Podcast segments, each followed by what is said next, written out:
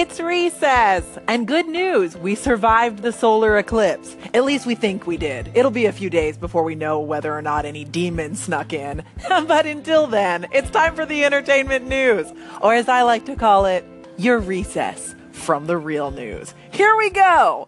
Bonnie Tyler is officially the homecoming queen of the solar eclipse. Streaming of her song Total Eclipse of the Heart shot up 2,859% in the hours leading up to the sun's temporary disappearance. So, if you want to attain musical immortality, the key is to write a song that coincides with a major environmental event, which is why I'm working on an original power ballad called Goodbye Glaciers Hashtag sorry we treated the earth so bad, girl. Taylor Swift social media update. Taylor Swift blacked out all her social media accounts and then she posted a short video of a snake sort of wiggling around and nobody knows what it means, but it's probably a teaser for her next album. Or the solar eclipse opened up some sort of portal and Taylor Swift has been chosen as the galactic king to rule us all. It's probably that.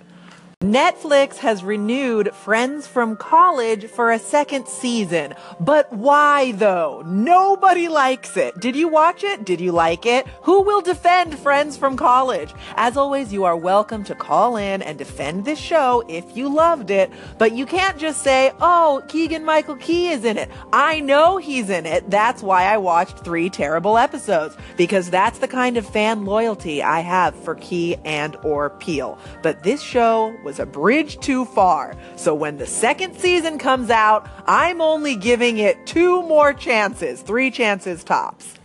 My favorite thing about Tyra Banks is that whenever she talks about modeling, she makes it sound like the most terrible job in the world. Exhibit A, this weekend at the Girl Cult Festival, Tyra said, quote, this is fashion business, not fashion fun time. If you want to be a business person, you need to go to the party, get the Instagram pictures you need to get, and take your ass home and go to sleep so you can be awake in the morning to work. End quote. Wow. On a side note, this is fashion business, not fashion fun time, is totally what I would yell at Kylie Jenner if I ever met her in life. La La Land and Stranger Things have both been nominated for the World Soundtrack Award. But honestly, if I was La La Land, I would never go to another award show ever again. I would just be like, hey, why don't you guys figure out who wins and then call me the next day? And also, I would cyberbully Warren Beatty for the rest of his life. It's called Supermodel Business, not Supermodel Fun Time. Take care, you guys. I will catch you next time. Until then, recess adjourned.